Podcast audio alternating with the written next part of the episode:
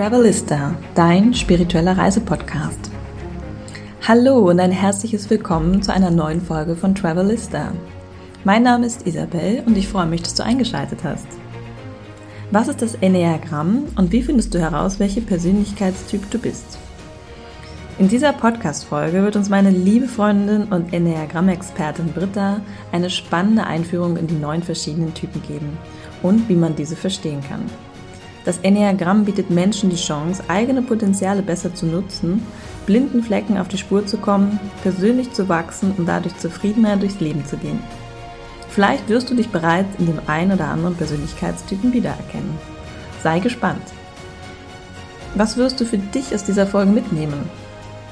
Erst einmal einen tiefen ersten Einblick in das Konzept des Enneagramms. Eine erste Zuordnung zu deinem Persönlichkeitstyp sowie das Kennenlernen eines interessanten Coaching-Tools. Wenn du also ein Glückssucher oder Coach bist oder einfach nur wissen möchtest, was das Enneagramm ist, dann ist diese Folge genau richtig für dich. Bleib dran und ich wünsche dir viel Spaß beim Hören. Deine Isabel. In der heutigen Folge habe ich auf meinem roten Sofa eine langjährige Freundin und Weggefährtin sitzen.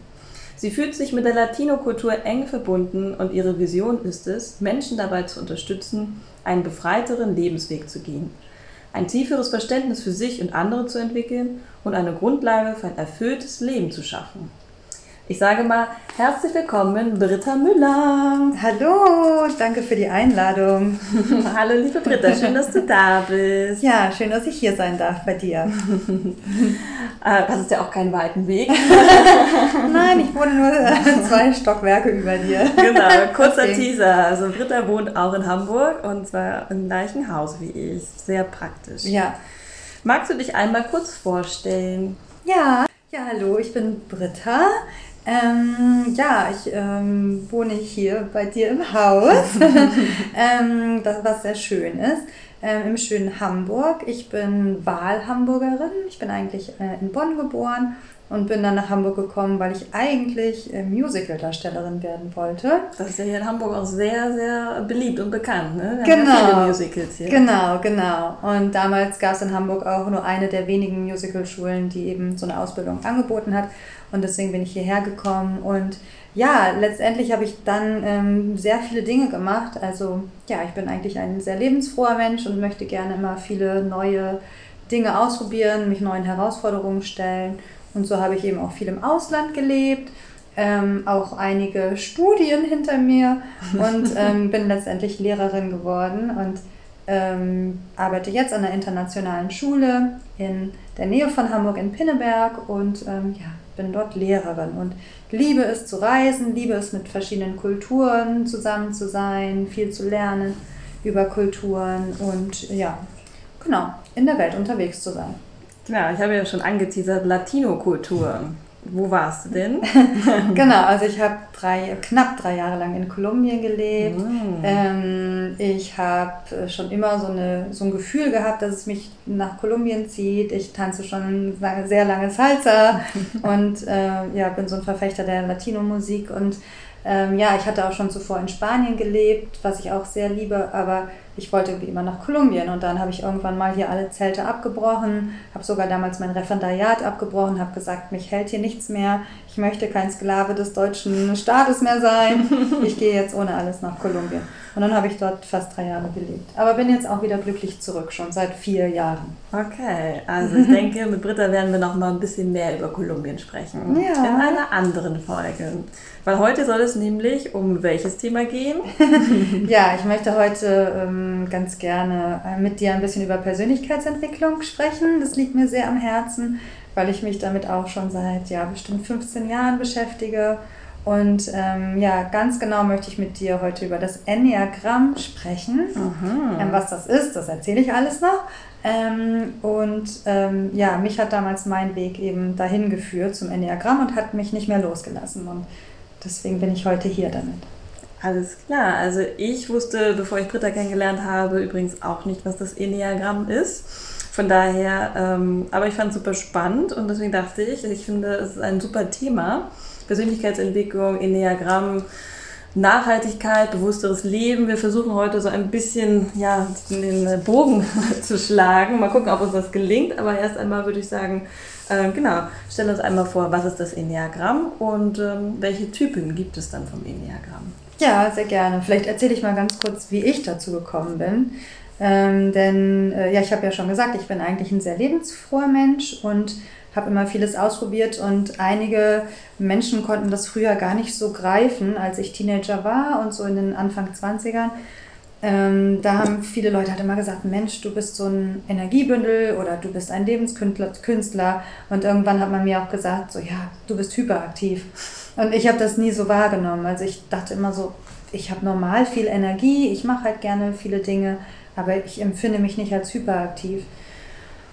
Und dann habe ich das aber immer so eingetrichtert bekommen, ja, du bist nicht zu einem normalen Leben fähig, du bist hyperaktiv und irgendwann glaubst du das dann. Ne?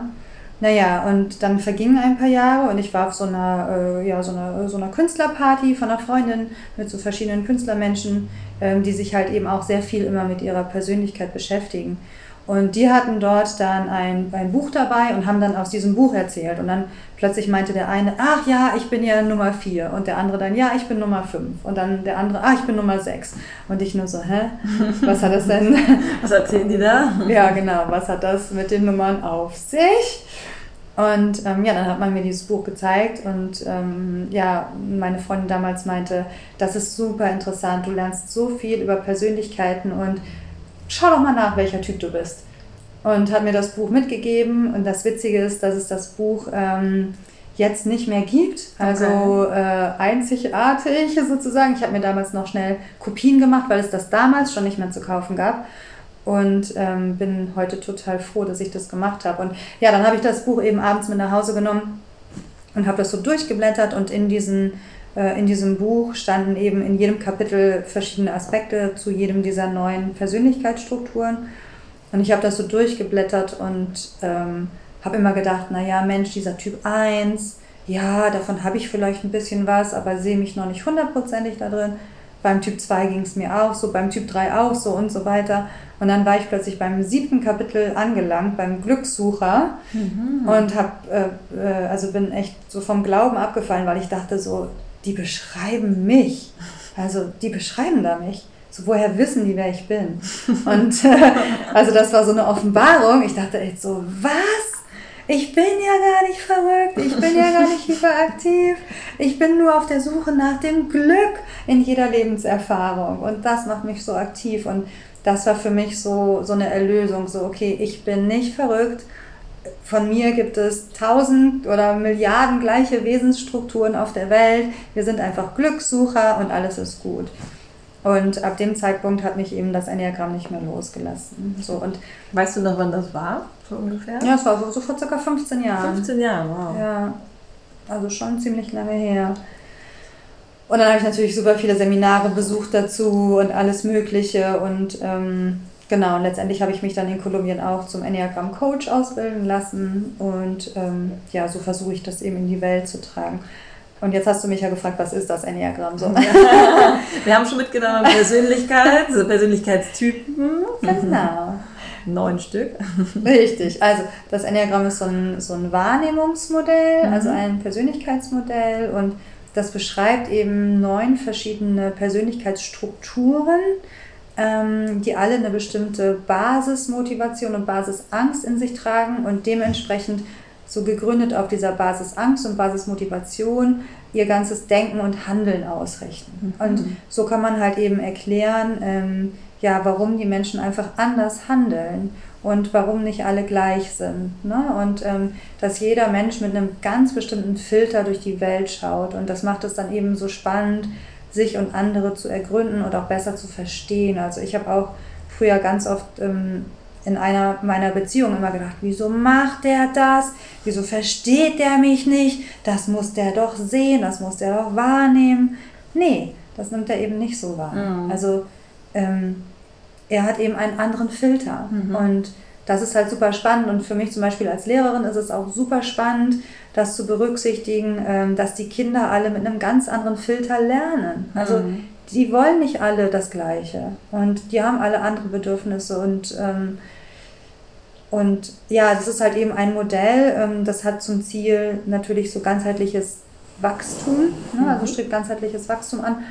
Das Enneagramm zeigt dir Entwicklungswege, es zeigt dir ganz viele Stolpersteine, ähm, deine Trigger, also ne, deine Denkmuster, diese Schleifen, in die du immer gerätst, ähm, zeigt dir aber Wege, wie du dich daraus befreien kannst und ist halt sehr komplex. Also man kann es natürlich auch sehr einfach auffassen, aber es gibt dann neben diesen verschiedenen neuen Typen auch noch die Subtypen, dann noch Zentren, Bauch, Herz, Kopfzentren, dann noch die Flügel, so rechts und links. Also es ist schon sehr komplex mhm. und es ist halt eben ein Modell, durch das man halt eigentlich sich ein Leben lang weiterentwickeln kann. Und dafür stehe ich auch. Also ich finde halt, dass man, dass man sich halt, dass man, dass die, die persönliche Weiterentwicklung niemals aufhört. Mhm. Also selbst ein 80-Jähriger kann sich noch weiterentwickeln und so möchte ich halt eben auch leben, dass ich mich mit 80 auch immer noch frage, okay, was ist das jetzt hier in der Welt und wie kann ich mich weiterentwickeln?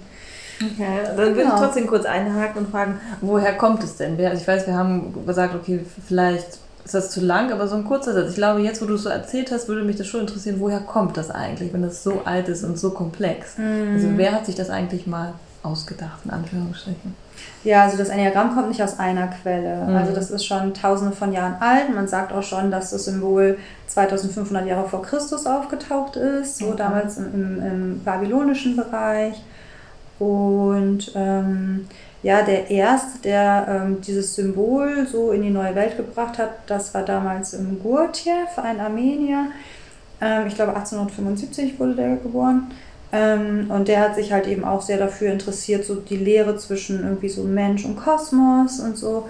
Und der hat eben dieses, dieses Modell entdeckt. Und das Modell an sich, also Enneagramm kommt aus dem Griechischen und heißt das Modell der Neun, Ennea, Neun und Gramm Modell, mhm. besteht eigentlich aus einem Kreis, aus einem Dreieck und aus einem Sechseck. So, und ähm, er sagt, naja, der Kreis steht dafür, dass wir halt alle eins sind, wir sind halt alle miteinander verbunden. Dann das Dreieck steht dafür für die drei, ja, Dreieinigkeit, die es in jeder Kultur, in jeder Religion gibt. Okay. Ähm, dann, und das Sechseck steht eben für eine Dynamik, also dass wir uns dynamisch weiterentwickeln, dass nichts steht mhm. auf der Welt. Also alles es ist halt fließt. alles in Bewegung, ja, genau. Okay. Das ist alles im Fluss. Und dann, also der hat quasi das Symbol in die Welt gebracht. Dann gab es noch so einen ähm, also ein ähm, Bolivianer, Oscar Ichazo, der hat das dann eben mit verschiedenen ähm, neuen äh, grundlegenden Eigen, also so göttlichen Eigenschaften im Menschen verbunden, hat sehr viele Feldstudien in der ganzen Welt durchgeführt. Ähm, also hat das Enneagramm dann quasi auch nochmal so ein bisschen weitergebracht. Und dann gab es noch einen ähm, äh, Claudio Naranjo hieß der, ähm, Spanier, der hat dann das auch nochmal in Richtung Typenlehre gebracht mhm. und auch nochmal so ein bisschen so auf Vordermann gebracht. Aber wie gesagt, man kann nicht sagen, dass das von einem entwickelt wurde. Also das hat verschiedene Quellen und ähm, ja, gibt symbolisch halt schon sehr lange. Und ähm, genau, wurde halt auch mündlich immer weiter übertragen. Okay, spannend. Mhm. Ja, schön. Ja. Genau, dann gucken wir. ja, verrückt. Also ich habe mir auf jeden Fall gemerkt, es kommt aus dem Griechischen. also genau, Enneagramm bedeutet genau irgendwie auf Griechisch so Ennea 9 ja. und Gramm, Grammo oder Gramme okay. oder sowas, das Modell, genau. Und ähm, ja, also es ist natürlich, äh, also es wird heutzutage auch ganz viel angewandt, ähm, erstmal so im erzieherischen Bereich, mhm. im sozialen Bereich, in beratenden Berufen und natürlich auch im psychologischen Bereich und ähm, bietet natürlich so ganz viele Schätze, also dass, dass man einfach sich und andere Menschen besser verstehen kann, dass man sich weiterentwickeln kann. Ähm, aber es birgt auch gleichzeitig die Gefahr, dass man stereotypisiert und das will eigentlich diese Wissenschaft des Enneagramms nicht. Also mhm. man möchte keinen Menschen stereotypisieren, man weiß, jeder Mensch ist komplex und einzigartig, aber es gibt nun mal gewisse Grundmotivationen und Grundängste, die halt eben gewissen Typen zugrunde liegen. Aber mhm. trotzdem bleibt jeder Mensch natürlich einzigartig und man kann keinen Menschen in eine bestimmte Schublade ordnen. Das ist natürlich die Gefahr. Mhm. Aber soll so nicht sein. Das stimmt. Aber wie du schon sagst, man hat ja, manche Menschen haben zum Beispiel ein höheres Sicherheitsbedürfnis als andere. Ne? Also mhm. Es gibt ja einfach gewisse Ängste und wie du schon sagst, Motivationen, die sind halt einfach schon sehr unterschiedlich und lassen mhm. sich halt dann in diese Persönlichkeitstypen ein teilen. Mhm, genau. Ja, und es gibt halt genauso Menschen, die sind halt so sehr ausgeglichen haben von allen Typen halt etwas und bei denen ist es halt eben recht schwer erkennbar, mhm. so welcher Grundtyp vorhanden ist, aber es gibt halt immer einen. Also es ist auch angeboren, ähm, das ist quasi deine angeborene Energie, die du hast, natürlich durch deine Kindheit und Erziehung und äh, Kultur geprägt, aber ähm, dein Grundtyp ist angeboren. Mhm, okay. Und ähm, ja, also es gibt halt immer eine treibende Kraft in deinem Leben, auch, auch wenn du halt jetzt ein sehr ausgeglichener Mensch bist und es schwer erkennbar ist. Aber jeder hat einen Grundtyp zugrunde liegen. Okay, spannend. Und das kriegt man dann natürlich raus mit so einem Test, gibt es da, nicht wahr? Wo man so, so mhm. Tests machst du, also ich kann mich erinnern, du hattest mir damals mal was geschickt, das ist schon auch schon ein paar Jahre her, mhm. wo man dann Fragen beantwortet und woraus du dann quasi schlussfolgerst, welcher Typ ich sein könnte. Genau. Also ähm, es gibt verschiedene Art und Weisen. Ich habe es damals total einfach durch das Buch rausgefunden mhm. von, einem, von diesem Hamburger Professor Uwe Böschemeyer. Äh, Uwe Böschemeyer. Äh, und ich habe sofort gesehen, der Glückssucher, das bin ich. Mhm. Ähm, das ist natürlich dann ja der einfachste Fall. Ansonsten kann man natürlich durch Interviews, es gibt sehr viele Enneagramm-Coaches und Mediatoren, ähm, die Interviews durchführen, mhm. um eben deinen Typ ein ähm, bisschen herauszufiltern oder halt eben einen Test machen. Und da gibt es auch diverse im Internet.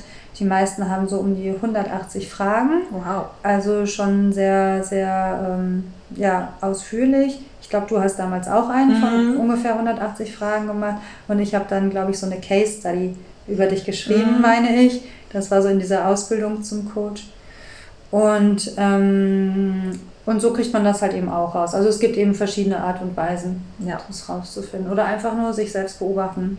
Okay, dafür, genau, also beobachten wir uns jetzt mal selber, wollte ich sagen. Und Britta erklärt uns jetzt kurz die verschiedenen Typen. Und wer weiß, der ein oder andere hat vielleicht dann schon den Aha-Effekt und sagt so, ah, das bin ich. Ja. Ritter beschreibt mich.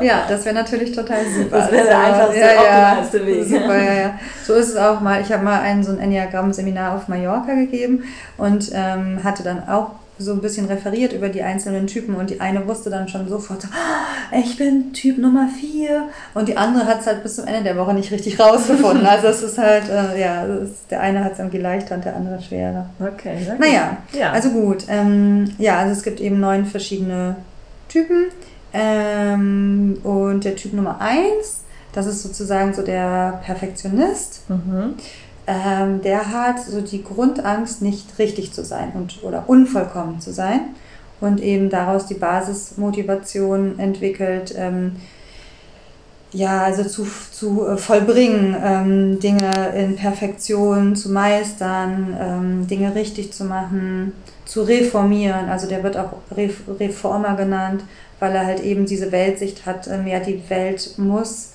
reformiert werden durch mich. Okay. So. Und deswegen, das ist halt einfach so ein Mensch, der so nach den höchsten Maßstäben lebt und sich selber die höchsten Maßstäbe setzt, also ja, sehr perfektionistisch und detailreich arbeitet. Ähm, und lieber die Dinge selbst in die Hand nimmt, als dass er sie delegiert, weil er Angst hat, weil er, ähm, weil er Angst hat, ähm, dass ein anderer es vielleicht falsch machen könnte. Deswegen nimmt er lieber die Sachen selbst in die Hand. Und das sind so Menschen, die ähm, so einen inneren Richter haben, ähm, ja, der sozusagen imaginär auf der Schulter sitzt und immer alles so in richtig und falsch einteilt. Und ähm, ja, das sind Menschen, die halt ganz oft Fehler erkennen, weil das für sie eben eine Unregelmäßigkeit in dem Muster darstellt. Und mhm. ich hatte halt auch mal eine Schülerin, die, ähm, die war in der ersten Klasse damals und kam jedes Mal zu mir jeden Morgen und ähm, hat mir ihre Fehler präsentiert oder Fehler im, im Arbeitsbuch oder im Lehrbuch oder sowas und fand das ganz schlimm, weil das für sie so eine Unregelmäßigkeit dargestellt hat. Und ähm, für solche Menschen ist es natürlich ähm, extrem wichtig, dass sie lernen, Fehler zu machen und dass sie, dass sie gelassen bleiben, dass sie sich selber Fehler gestatten. So, das ist ähm, ja, für die halt Grundvoraussetzung zur, zur Weiterentwicklung und ja, und wenn das halt eben so gelassene Menschen dann sind, in ihrer Weiterentwicklung fortgeschritten, dann sind das halt ja so tolle Visionäre einer besseren Welt natürlich, ne? Okay. So, also Reformer, mhm. Reformer-Menschen. Ne? Genau, dann ähm, haben wir den Typ 2, das ist so ähm, sozusagen so der Helfermensch, also jemand, der sehr gerne, äh, also sehr hilfsbereit ist, anderen Menschen zur Verfügung steht, ähm, der die Grundangst hat, nicht geliebt zu werden und deswegen halt eben die ähm, Grundmotivation ähm, besitzt, Anerkennung zu bekommen und halt eben auch Liebe, Zusammengehörigkeitsgefühl und so weiter. Und ja, das sind halt tolle Menschen, die halt immer an andere denken, die Gruppen super gut zusammenhalten können, die sich immer als Erste anbieten, wenn es darum geht, wer macht was. So, dann, ja, hier, ich mach's, ich mach's und so. Ähm, man nennt sie auch die Macht hinterm Thron, weil das ganz oft Menschen auf der Arbeit sind, die halt dem Chef auch gerne so, so, ähm, ja, so Hand, die Hand reichen und so, ne? Und gerne Dinge erledigen, sich aufopfern. Und das sind aber Menschen, die denken, dass sie dafür keinen Dank erwarten. Also ähm, sie vergessen ihre eigenen Bedürfnisse und denken, dass sie halt alles so aus Großmut machen, aus Großzügigkeit, aber letztendlich erwarten sie, tief in sich selber erwarten sie Dank und mhm. erwarten sie diese Liebe und Anerkennung. Und, ähm, und ja, und also für diese Menschen ist es halt eben ganz wichtig, dass sie erstmal ihre eigenen Bedürfnisse definieren lernen ähm, sich auch abgrenzen lernen und halt ähm, ja lernen, dass nur weil sie eigene Bedürfnisse haben, es nicht heißt, dass sie nicht geliebt werden. Mhm. Ne?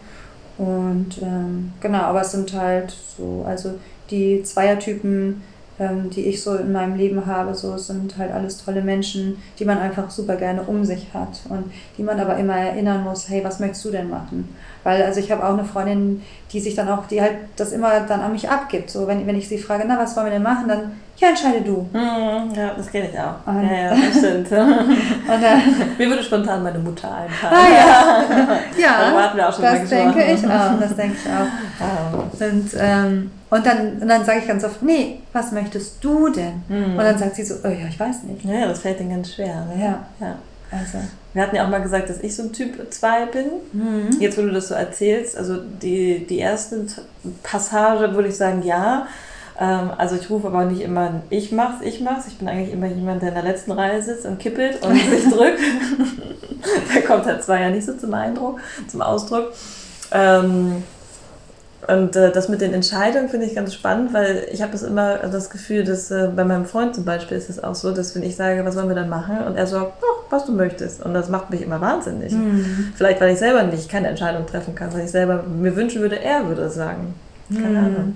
Ja, das kann sein. Und ich denke mir immer so, warum sagst du nicht einfach, was du Ja, genau. Und eigentlich stelle ich das an dir. ja, genau. Also, das triggert mich wahrscheinlich selber. Ja, interessant. Ja, spannend. Interessant. Ja. Ja, ja. Und äh, ich habe äh, irgendwie ganz oft das Gefühl gehabt, ähm, weil ich eigentlich ganz gerne Entscheidungen treffe, dass ich dann, dass ich immer so bei den Menschen dann vielleicht zu vorweggreifend bin. Und dann ist mir aber durch das Enneagramm aufgefallen, so, ach nee, die wollen ja gar nicht selber entscheiden. Also es ist für die gar nicht so schlimm, mhm. wenn ich was entscheide. Aber die müssen das natürlich lernen. Selber was also zu entscheiden, so, ja. Das, das, ist natürlich total wichtig. Ne? Ja, und wir kommen ja auch noch dazu, es gibt ja auch, ähm, man hat ja auch verschiedene ähm, ja, also man ist ja nicht nur ein Typ, sondern man hat ja auch verschiedene Züge aus viel, aus, kann man ja auch aus verschiedenen Typen haben. Ne? Man muss ja nicht alles aus einem Typ haben. Nee, man hat alles. Also genau. man hat von jedem Typen etwas in sich. Ja.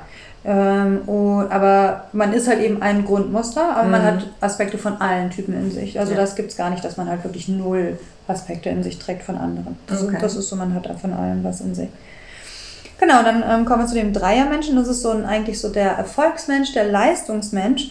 Ähm, der hat eben als Grundangst, ähm, ja, Misserfolg zu haben. Mhm.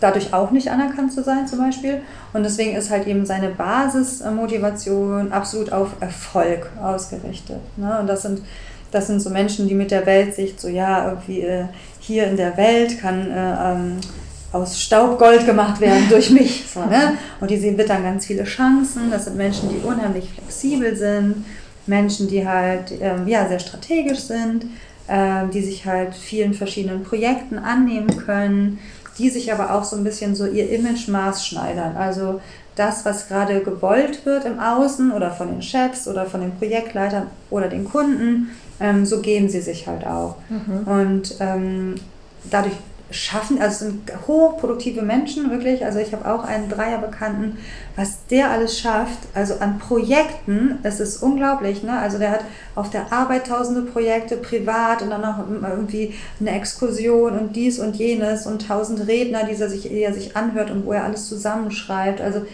und da denkst du halt manchmal, wie macht der das? Also es ist unglaublich. Und Aber der Dreier kommt dann auch nicht so zur Ruhe, oder? So, also klingt auf jeden Fall so, wenn er so viele Projekte hat, dann hat er wahrscheinlich auch wenig Zeit, um sich mit sich selbst zu beschäftigen. Ja, genau. Also das ist das. Ähm, also der Dreier, dieser Leistungsmensch, der definiert sich halt eher darüber, was er tut und weniger darüber, was er ist. Mhm. Deswegen fehlt es ihm manchmal an Echtheit. Und mhm. einfach zu sein, fällt dem, mhm. diesem Dreiermenschen total schwer weil er halt sich immer über seinen Erfolg, über seine Projekte, das, was er tut, definiert. Mhm. Und immer so quasi nach außen hin sein, sein Image trägt, je nachdem, was gerade so gewollt ist. So, ich glaube, Tom Cruise spielt ganz oft in seinen Filmen so, so ein Dreiermenschen. Ja. Oder ist, glaube ich, selber auch ein Dreiertyp. Hab ich weiß nur, dass er bei Scientology ist, mehr weiß ich nicht. Ach so. Von daher weiß ich nicht, wie er so tickt, aber. Genau, also so ja, so ein Mensch, der halt quasi dann immer angepasst ist, je ja. nachdem, was gerade gefragt ist und ähm, ich glaube, ja. den kennt jeder mal. Also ich muss ganz ja. ehrlich sagen, mein Freund, ich glaube, Ralf ist auch so ein Dreiertyp. Das mhm. hatten wir ja auch schon mal. Also man kann mit einem Dreiertyp auch zusammen sein. Mhm. das geht, aber äh, es fällt einem schon extrem auf, dass die Menschen sehr im Außen leben. Mhm. Also sehr von der Anerkennung im Außen und wenig äh, mit sich selbst mal ja, so mhm. ruhige Phasen haben können. Genau, ja. ja. Ja, weil sie halt es mit sich selber nicht, nicht aushalten alleine. Ne? Ja. Und, ähm, aber witzigerweise gehören die zu der Kategorie, sage ich mal so, ähm, oder zu dem Zentrum Herz. Also mhm. eigentlich sind das Herzmenschen, mhm. weil es denen halt sehr um Beziehung geht. Also ohne Beziehung würden sie gar mhm. nicht existieren. Ne? Mhm. Also alles ja. geht um Beziehung, um ähm, das, was da ist zwischen ihnen und den anderen Menschen und gehören zu der Kategorie Herzmensch. Ja, so. aber das macht auch Sinn. Ne? Interessant, ne? Ja, mhm. spannend. Genau, aber wenn halt eben so ein Dreiertyp einmal so gereift ist, also deswegen ist das Enneagramm ja so spannend, ne? also weil es zeigt die Entwicklungswege und, äh, dein, und die Entwicklungswege führen immer zu einem anderen Typen hin. So, ne? Das heißt, wenn jetzt der Dreiertyp ähm, halt einfach mal so einen Gang zurückfährt und mehr so ist, als dass er tut, so, dann ist es halt ein, äh, ist es halt einfach ein, so ein fantastischer Mensch, der mhm. halt viel schafft, so viel sehr produktiv ist, aber trotzdem in sich selber auch gut. Mhm. Und ähm, ja, deswegen, also jetzt dieser Dreier Bekannte, den ich habe, der äh, hat auch nicht so dieses Image-Verhalten, sondern der ist wirklich auch so gereift und so, also ist auch im Enneagramm tätig und ist halt, ja, ist ein ganz toller, sehr bewusster Mensch. Und ja. Schön. Genau. Ja, dann kommen wir zu den Vierer-Menschen. Also Vierer sind auch sehr speziell. Ähm, das ist so, äh, ja, man nennt ihn so den Künstlertypen oder den Romantiker.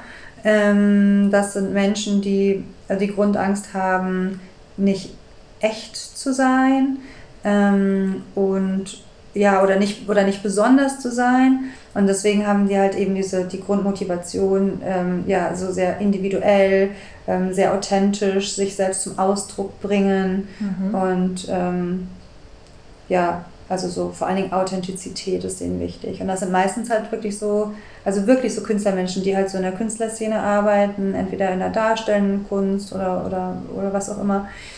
Ähm, oder Maler, Bildhauer, irgendwas. Ich glaube, Dali war auch ein äh, Vierer.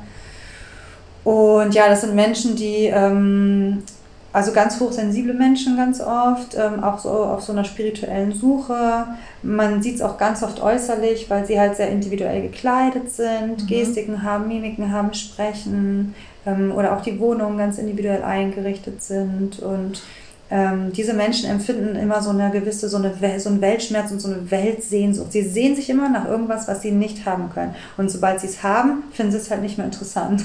Okay. So geht es denen nämlich auch in Beziehungen halt okay. manchmal. Ne? Also so dieses bitter-süße macht die Welt erst so richtig lebenswert und aber im Prinzip empfinden die so einen dauerhaften Mangel in, in sich. So einen, so einen Mangel so von wegen, die Welt versteht mich nicht, ich bin anders als die Welt, aber das macht mich gerade auch besonders. Mhm. Also es ist immer so ein bisschen so ein, so ein Zwiespalt, mhm, so zwischen Zwiespalt. diesem so bitter, süßen, schweren, leichten Dasein und ähm, und ja, also deswegen, ich, ich äh, finde aber Vierer Menschen super spannend und äh, bin super gerne auch mit denen zusammen. Eine, eine, ganz enge Freundin von mir ist auch so ein Vierer Mensch und ähm, das sind halt so ganz ja, bewusste, sensible, mhm. äh, tolle Menschen. So, können natürlich auch ins Exzentrische gehen. Mhm. So, wenn man jetzt zum Beispiel Dali, Salvador Dali ansieht. Entschuldigung, muss mal husten. Ähm, genau. Und ähm, für die ist es halt eben wichtig, dass sie ähm,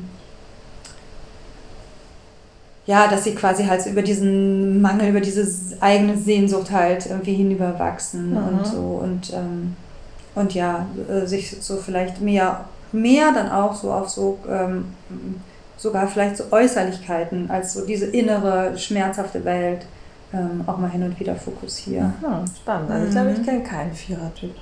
Ja, hm. also so schon, schon sehr interessant. Mal gucken, wer sich von äh, unseren Zuhörern meldet. Ja, bestimmt. wer ist hier der? Ja, bestimmt. Genau.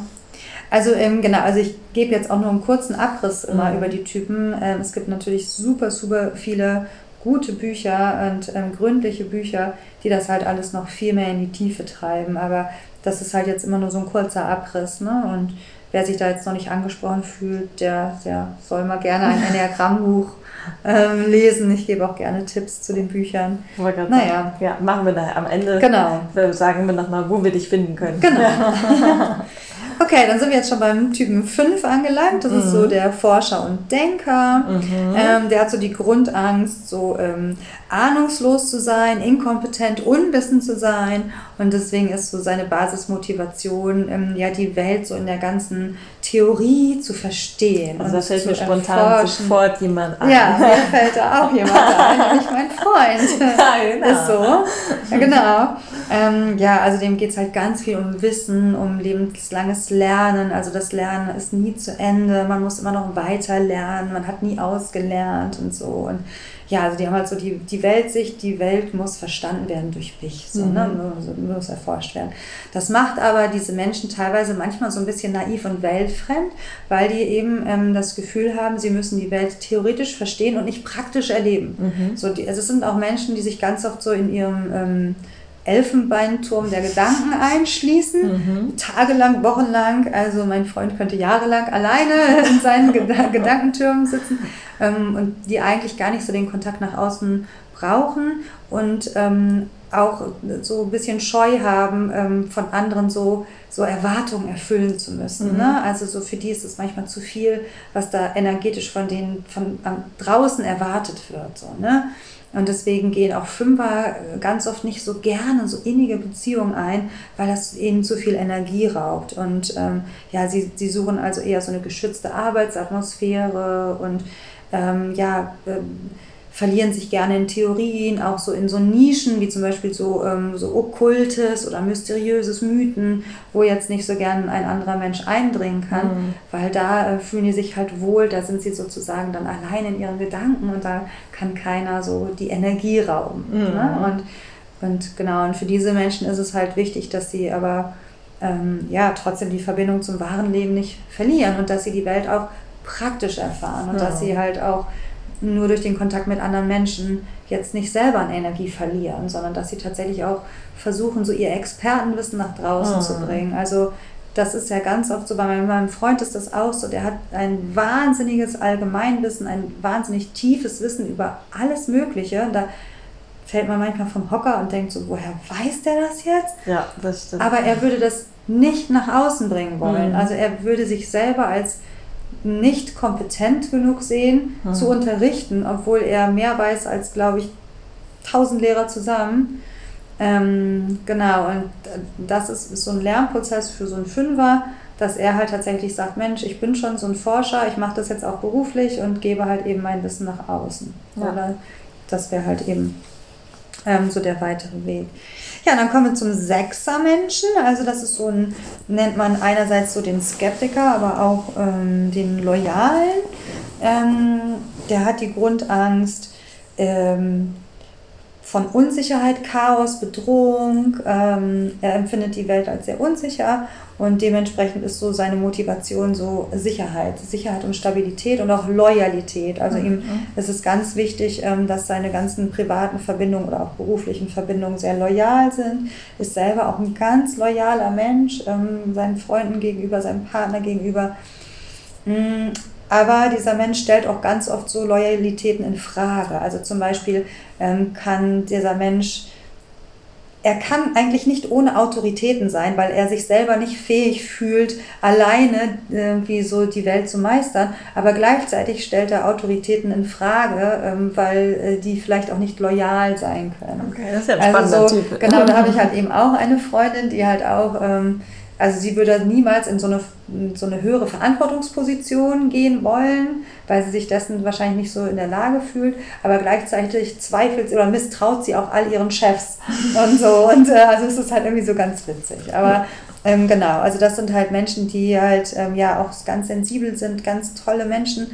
Ähm, aber die halt eben auch sehr gerne das Worst-Case-Szenario sehen mhm. und wirklich da, wo überhaupt gar keine Gefahr ist, äh, eine absolute Gefahr wittern und dementsprechend auch manchmal ihre Umwelt ein bisschen verrückt machen können vor lauter okay. Sorge und Angst. Mhm. Und ähm, das ist dann manchmal ein bisschen schwierig. Also mhm. wenn man selber zum Beispiel, so wie ich, so ein Abenteurer ist und gerne so einfach irgendwas was macht, was man vorher noch nicht ausprobiert hat, und diese Menschen zum Beispiel machen sehr gerne immer das Gleiche, gehen gerne ins, immer ins selbe Restaurant, dieselben Wege, ähm, so bloß nicht irgendwas ausprobieren. Und wenn, dann wird das 10.000 Mal untersucht und nachgefragt und Entscheidungen zu treffen ist sowieso schwierig. Und da ist es natürlich, kann es natürlich mal so zu Diskrepanzen führen, ne? Mit, so, ja, mit anderen so, Menschen. Ne? und, und genau, also sind so eher zögerlich, aber wie gesagt, so ganz, ganz loyale Menschen und ähm, ja, für solche Menschen ist es halt wichtig, dass sie so ihr Projektionsverhalten erkennen, also dass sie die Angst nur projizieren, dass die Angst nicht tatsächlich da ist. Es ist ja keine unsichere Situation, sondern sie machen sich nur vor, dass die Welt unsicher ist und dass sie quasi so ein bisschen so stabiler in sich werden ne? und so auf ihre eigenen Fähigkeiten, auch Intuition vertrauen. Also für die Menschen ist ganz wichtig, dass sie lernen, so auf ihre Intuition zu hören und ihrer Intuition zu folgen. Okay. Mhm. Genau, und jetzt sind wir beim Siebener Menschen, das ist so der Glückssucher. Ja, das bist du. Das bin ich. Ah, okay. Dann gucken, hören wir jetzt mal genauer. Kapitel 7 ist angeboren, ja genau. Also Britta ja. beschreibt sich selbst. So, das beschreibe ich mich mal selber. Genau, also, oder wir Siebener, sage ich jetzt mal, wir Siebener, ja, Siebener. Ähm, sind so Menschen, die... Ähm, also unsere Grundangst ist eigentlich Nüchternheit, Langeweile, Leere, Schmerz. So, ja? so Leere ist für uns Schmerz. Okay. Und deswegen ist so unsere Grundmotivation eben Vergnügen, ähm, Pläne schmieden, äh, zukunftsorientiert sein und sein Glück eben in jeder Lebenserfahrung zu suchen. Ne? So, und ähm, unsere Weltsicht ist so, ja, ähm, in der Welt gibt es Milliarden von Möglichkeiten, mhm. ähm, die es auszuprobieren gilt durch mich. Mhm. So, die ich alle ausprobieren muss, weil wenn ich nicht alle Milliarden Möglichkeiten ausprobiere, dann verpasse ich ja was in ja. der Welt. Mhm. So. Und das macht uns eben so für andere Leute hyperaktiv. Mhm. Und tatsächlich ist es so, dass äh, die Siebener ähm, sehr stark im Außen orientiert sind und manchmal durch ihre tausend Interessen, die sie haben, so unfokussiert sind, dass sie sich so richtig getrieben fühlen. Und so war das bei mir auch. Also ich habe mich mein, meine Jugend lang und auch so in meinen Early Twenties sozusagen immer getrieben gefühlt. Ich habe immer auf zehn Hochzeiten gleichzeitig getanzt. Ich konnte nie einen Abend zu Hause verbringen, konnte nicht mit mir alleine sein, ähm, war mir selber nicht genug, habe immer Ablenkung im Außen gesucht. Aber äh, ja, also und ja, war halt richtig getrieben. Ne? Und die Menschen, ähm, ja, also sind halt manchmal halt relativ ruhelos, wirkend auf andere, ähm, aber sind auch so absolute Optimisten und ähm, ja, auch so Menschen, die halt eben viele Projekte angehen, viele Projekte einfach auch so ja optimistisch ähm, durchführen und ähm, ja, halt auch so viel für so Motivation und Inspiration bei anderen Menschen sorgen. Ähm, und für uns ist es aber halt sehr wichtig, dass wir uns fokussieren. Also, dass wir, dass wir sagen, okay, selbst wenn wir jetzt von den 3000 Möglichkeiten nur drei wahrnehmen, ver verpassen nichts. So. Okay. Also wir müssen. Das ist euer Learning. Genau, also wir müssen für uns zur Ruhe kommen, wir müssen mehr halt die Ruhe in uns selber suchen, wir müssen ähm, uns selber genug sein. Und ähm, ähm, ja, halt gucken, dass wir eher unsere Fähigkeiten vertiefen, mhm. als dass wir tausend Grundkenntnisse haben. Weil das war auch bei mir der Fall. Ich habe halt als Kind nie was zu Ende gemacht. Ich war, ähm, ich habe ein Jahr lang geritten, ich habe ein Jahr lang Flöte gespielt, ich war ein Jahr lang in so einem Bastelverein, ich war ein Jahr lang im Turnverein.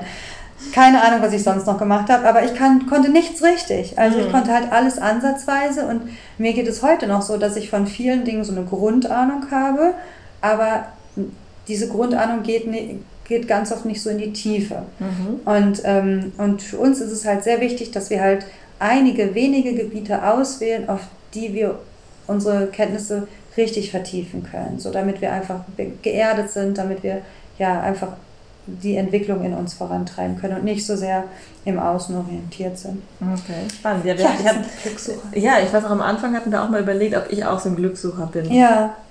Und ähm, also manche Dinge treffen da ja auch zu. Ich war ja auch mm. oft so rastlos. Ja. Ich weiß noch, auch auf jeder Hochzeit tanzen, das weiß ich noch, das äh, war auch so. Ich hatte auch irgendwie äh, Ausbildung, Nebenjob, Pferd, boah, Freunde, immer irgendwas. Mm. jeden Tag kein Stillstand.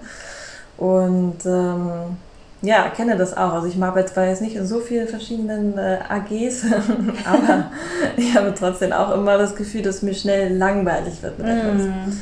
Dass ich dann sage, okay, ich möchte wieder was anderes machen, ich möchte wieder was Neues machen, ich möchte wieder was anderes machen. Ne? Also dass man, ja, wie du schon sagst, einfach nicht so sich so fokussieren kann und eine Sache wirklich gut kann, sondern man will irgendwie immer mal, dann habe ich mal hier gearbeitet, mal mm. das ausprobiert, dann war ich mal beim Bäcker, dann war ich im Baumarkt. ja, ich auch. Ja, ja. Also es ist so Ah ja, es hat ja. uns irgendwie ein bisschen, ja, für uns war das halt es ist halt, gibt uns ja auch viel, ne? wenn man mhm. überall mal reinguckt, so ein bisschen Generalist sein. Das gibt einem total viel Lebenserfahrung. Und mhm. ähm, also ich weiß noch, bei mir haben alle Leute immer gesagt, so Britta, da ist ja gar kein roter Faden bei dir ja, im Leben. Das stimmt bei mir auch. Und ich da, da habe halt immer gedacht, naja, mein roter Faden ist, dass ich total viel ausprobieren möchte. Und mein roter Faden ist, ich arbeite gerne mit Menschen und entwickle mich gerne weiter. So, das mhm. ist mein roter Faden. Und ähm, und ja, letztendlich hat es mich halt dahin gebracht, wo ich jetzt bin. Und das ist total okay. Und ähm, ich finde halt eben auch, so Lebenserfahrung ist so wichtig. Total. Und ähm, deswegen sage ich auch all meinen Schülern immer so, Leute, ich würde jetzt nicht sofort nach der Schule eine Ausbildung machen oder studieren. Geht erstmal in die Welt, mhm. guckt erstmal, wo eure Interessen sind, probiert euch aus, macht dies und jenes und dann könnt ihr das immer noch machen. Ne? Mhm. Und ja, und aber bei dir sehe ich halt, ich sehe bei dir auch Züge von ja. der sieben. Also ich glaube, du hast ganz viel von der sieben in dir. Ne? Gepaart mit der 2. Gepaart mit der 2, genau. Genau, meine Motivation, weiß ich nicht, woher die kommt. Ja. 7 oder 2, überlegen nochmal. Aber genau. jetzt mit dem roten Faden, das ist auch noch so ein Thema, ähm, vielleicht greift man das auch nochmal separat auf, weil ich finde, das ist so ein, so ein Klassiker, ne? dieses mhm. auch in deinem Lebenslauf, du hast keinen roten Faden oder so. Wie oft habe ich das gehört? Und ich habe mir gedacht, so, Bullshit. So, ja. ne? Ich habe einen roten Faden, wie du schon sagst. So, ich sehe meinen roten Faden. Mhm. Wenn du ihn nicht siehst, hm. Mhm. Aber ja, da können wir, glaube ich, nochmal ja. anderes Thema drüber sprechen. Ja, ja. Das ist echt äh, spannend. Ich glaube, da genau. können viele auch sich ähm, mit identifizieren. Ja, das glaube ich auch. Das glaube ich auch. Und ich meine, es gibt natürlich auch immer mehr Möglichkeiten in der Welt, mhm. deswegen soll man da nicht ein paar ausprobieren. Ne? Also andere Generationen hatten vielleicht nicht die Möglichkeiten, aber bei uns entstehen ja auch immer mehr neue Berufe, Total. gerade auch jetzt durch Corona natürlich mehr Online-Geschichten. Also wieso soll man sich da nicht ausprobieren? Das denke ich auch. Naja, aber so, das war jetzt der Typ das 7. Jetzt sind wir auch gleich schon ähm, fast am Ende. Aber es kommt noch der Typ 8. Das ist so der, man sagt so der Mächtige oder der Boss, ähm, der die Grundangst hat, ähm, Kontrolle zu verlieren ähm, Macht zu verlieren und auch verletzt zu werden. Und das führt bei ihm eben zu der Motivation, selber eben stark zu sein, unverletzlich und ähm, ja, eben Macht auszuüben. Ne? Und das sind meistens so, also witzigerweise erkennt man ganz oft, ach, äh, ganz oft achten auch schon an ihrer Statur. Das sind ganz oft so ein bisschen fülligere Menschen. Äh, Menschen, die ähm, so sehr exzessiv leben, Menschen, die mit ihrer Ausstrahlung schon beeinflussen wollen. Also alleine schon die Art, wie sie reden, vielleicht Lautstärke der Stimme, Gestik oder Haltung, einfach andere Menschen auch so ein bisschen einschüchtern können. Mhm. In Wirklichkeit setzen sich die Achtermenschen aber total gerne für ähm, Menschen ein, die äh, benachteiligt sind. Mhm. Also für Menschen, die leicht verletzlich sind. Nur sie selber möchten nicht verletzlich wirken und möchten auch nicht verletzt sein. Das führt manchmal auch dazu, dass sie halt nicht so enge Verbindungen eingehen, also wenn es eben um Beziehungen geht, weil sie einfach nicht verletzt werden möchten. Und ähm, ja, das sind halt absolute Bauchmenschen, die so mit ihrer Energie nach vorne gehen, die Durchsetzungskraft beweisen und ähm, ja, halt einfach ganz oft eben in solchen ähm, Leadership Roles verankert sind, also so in Führungs Führungspositionen. Okay. Ja, das klingt auch so ein bisschen ne? wie Führung. Ne? Also mir würden auch so, wahrscheinlich, weil die halt einfach diese Macht, ja, Macht ist ja auch immer etwas Negatives, aber ist ja gar nicht so. Es kommt mhm. ja von Machen, haben wir ja auch schon ja. gelernt. Aber ja, also Menschen, die halt das natürlich auch mögen, ne? mhm. ne? Macher sind, die halt ähm, genau. Verantwortung übernehmen wollen. Genau. Mhm. Und zum Beispiel so ihre, die Körperfülle kommt ja auch dadurch so zustande, dass, dass sie halt einfach nicht wollen, also dass sie quasi eine Mauer schaffen mhm. zwischen sich, zwischen ihrer vielleicht Seele, ja, mhm. und dem Außen. So. Und mhm. deswegen eignen sich halt auch so eine Körpermasse an. Also es, sind nicht, es trifft nicht auf alle Achter zu, aber viele Achter sind ein bisschen fülliger. So, so gestandene Menschen, so, hm, hier bin ich. So nach mir die Sinnflut. Ne? Obwohl Donald Trump eine Acht ist? Könnte ich mir schon vorstellen. Ich glaube, das kann man googeln. Also ich habe jetzt noch nicht so, so oft persönlich, berühmte Persönlichkeiten gegoogelt, aber ich glaube, bei Donald Trump, wenn man Donald Trump Enneagramm-Typ eingibt, dann käme man auf ein Ergebnis. Auf jeden Fall. Also kann man ja mal ja. machen jetzt vielleicht ja machen wir, gleich. machen wir gleich mal. Genau. Und für diese Menschen ist es, also für die Achter ist es halt wichtig, dass sie lernen, dass sie selber verletzlich sein dürfen. So, dass es ganz wichtig ist für ihr, für ihr Lernprozess, so dass sie halt sich auch mal ja, so in ihren Wunden zeigen dürfen, mhm. ne? dass sie auch mal nachgeben dürfen und so nicht immer nur diese Mauer aufrecht halten und das Zepter schwingen. Ja, und damit wären wir auch schon beim letzten Typen, das okay. ist nämlich der Neuner-Typ. Mhm. Ähm, genau, das ist so der, der, der friedliebende Mensch, man nennt ihn auch den Vermittler. Ähm, eigentlich hat er so die Grundangst ähm, von Disharmonie, von Konflikten, ähm, ja, und so von Trennung so von anderen. Und deswegen entwickelte sich so seine Basismotivation ähm, Harmonie. Also es ist halt so ein absoluter, so ein Friedenslieber, mhm. friedensliebender Mensch. Ne? Und der halt sehr gerne im Gleichgewicht ist und ähm, in, in Frieden mit der Welt. Und ähm, ja, der möchte, dass die Welt so ihren Seelenfrieden bewahrt und deswegen ist das ein, auch so ein Mensch, der ähm, ein super angenehmer Gesprächspartner oder auch Freund ist, also den alle gerne so im Freundeskreis haben. Ähm, ein Mensch, der halt sehr gut vermitteln kann, ein Mensch, der ähm, ja auch so die Bedürfnisse anderer Menschen erkennt und formulieren kann, aber dadurch mit seinen eigenen Bedürfnissen zurücksteht und ganz oft auch seine eigenen Bedürfnisse nicht formulieren kann, gar nicht mhm. weiß, was er für Bedürfnisse hat. So ein bisschen wie der Zweiertyp, ne? Mhm. Aber aus einer anderen Motivation heraus.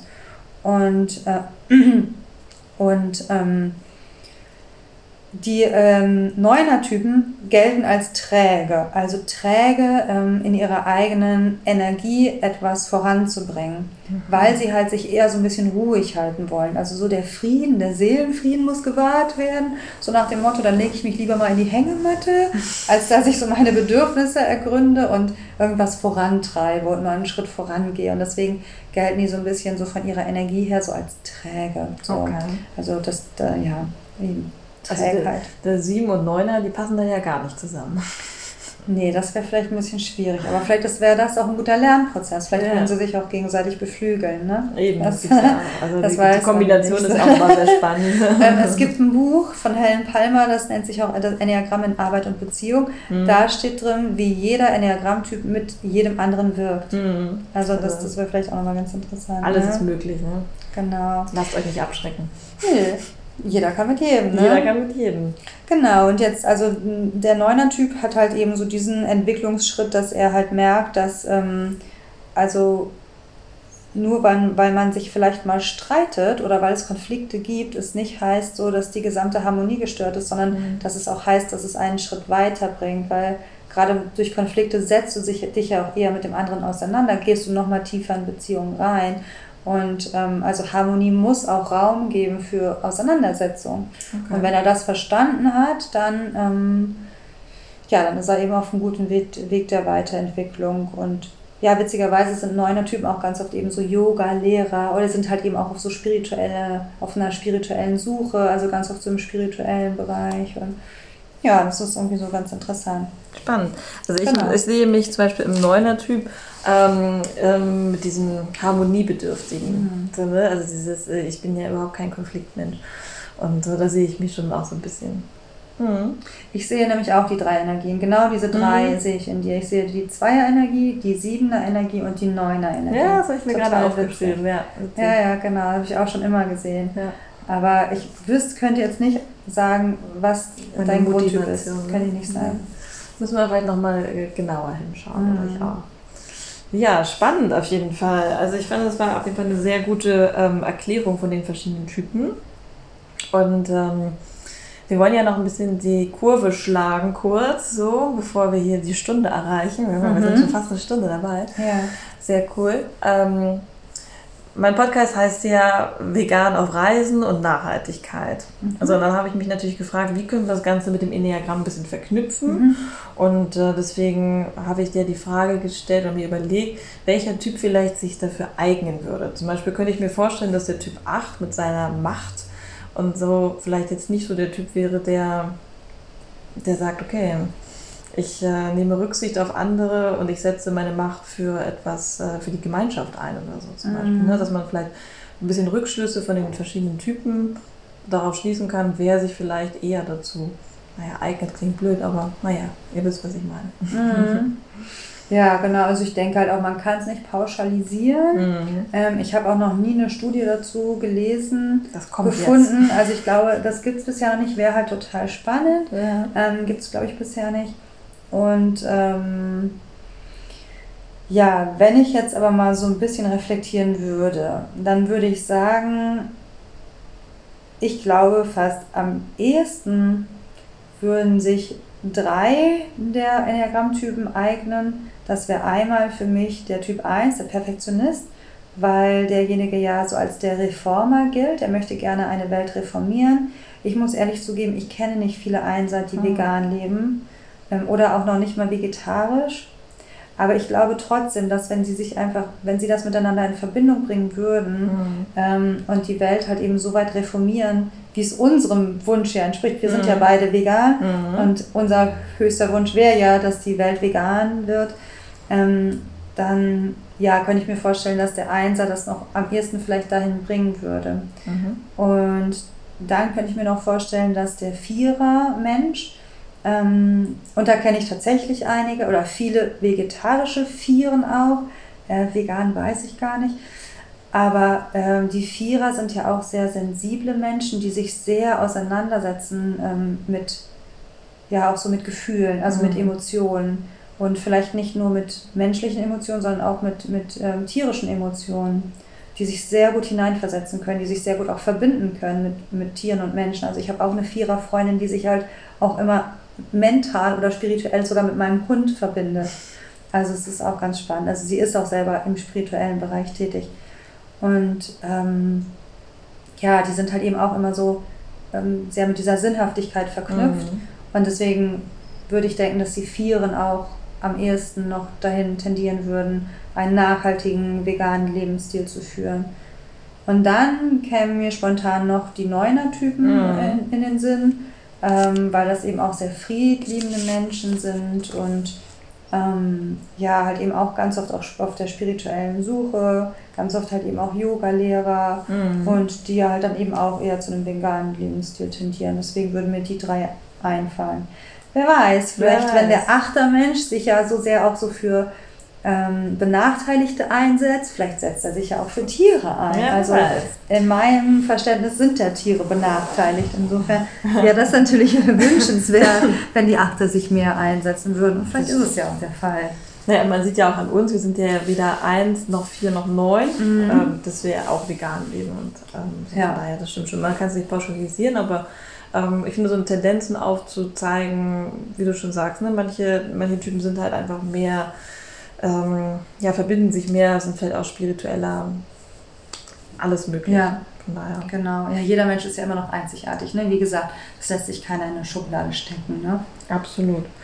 So, dann ist natürlich die Frage, hatten wir vorhin auch schon gestellt, wo findet man dich denn, wenn man jetzt sagt, okay, hm, das finde ich super spannend, das äh, interessiert mich und ich möchte gerne mehr wissen. Ich möchte vielleicht Britta auch mal buchen für ein äh, Coaching-Seminar auf Mallorca. ja, das wäre schön, genau. da würde ich mich freuen. ja, genau. Also ich habe eine ähm, Homepage, die heißt www.ennea, allerdings mit einem N geschrieben, E-N-E-A, ennea-coaching.com. Da findet man mich, da findet man auch meine E-Mail-Adresse, wenn man mir schreiben möchte. Und ähm, genau, und äh, ich habe, du hast mir auch ans Herz gelegt, dass ich meinen Instagram-Account mal ausbauen sollte. Das möchte ich natürlich auch demnächst machen. Ähm, und ja, ich möchte auch zukünftig einen Enneagramm-Podcast ins Leben rufen. Ähm, der hat auch schon einen Namen, der heißt Glückssucher. Also ah. eben das, was ich halt bin. Ich bin einfach ein Glückssucher. Genau, also der ist noch nicht online, aber genau. Und da soll es eben auch Enneagramm-Meditationen für jede Wesensstruktur geben. Und ähm, genau, dann arbeite ich auch noch an Workbooks für jeden einzelnen ähm, Wesenstyp und darüber findet man mich. Ansonsten über Facebook würde ich sagen. Ja, okay. Ja, genau. Also ich verlinke euch das natürlich alles äh, in den Show Notes. ja, ja, danke schön.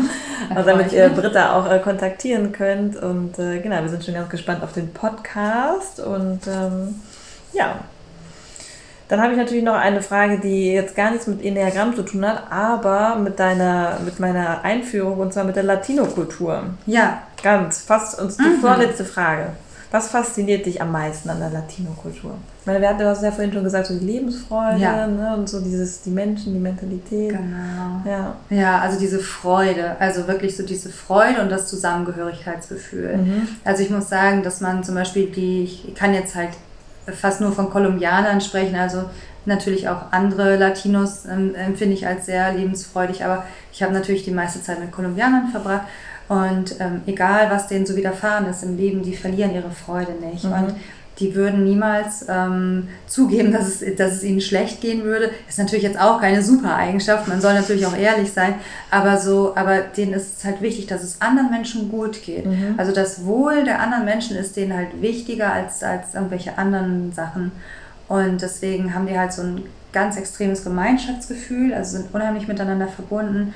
Ähm, du würdest auch jetzt nicht auf der Straße, wenn du mit deinem Hund unterwegs bist, von jemandem gemaßregelt werden, so mhm. wie das ja mhm. häufig in Deutschland ist, so von wegen so, hey, nehmen Sie Ihren Hund an die Leine oder Ihr Hund bellt mich an oder Ihr Hund hat meinem Kind das Croissant aus der Hand gefressen oder sowas. Also ist mir alles schon passiert ähm, und ich bin gemaßregelt worden.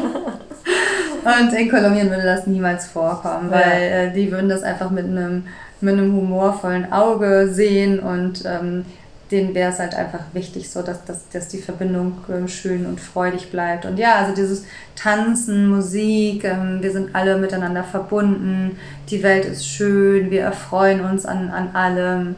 Und ähm, das fand ich halt so mit am, das hat mich so getragen, muss ich sagen. Okay, ja, also das mhm. macht richtig Lust auf Lateinamerika. Ja. Also ich kriege jetzt richtig, ich denke so, ja, ich möchte auch mehr wieder, gerade jetzt in dieser ähm, doch etwas schwierigen Zeit äh, sehnt man sich ja noch ein bisschen Lebensfreude und ein bisschen ja. Leichtigkeit. Ne? Und so, von daher, ja, ja das, äh, da haben die Latinos auf jeden Fall der deutschen Kultur einiges voraus, ja. ich, dass sie einfach, ja, einfach mehr mit, mit Lebensfreude und Leichtigkeit durchs Leben gehen. Genau. Dann komme ich jetzt zu meiner Schlussfrage. Ich habe eine Schlussfrage, die ich jedem meiner Interviewgäste stelle. Ja. Und zwar, an welchen Ort möchtest du als nächstes reisen, äh, wenn das wieder geht? Äh, und warum?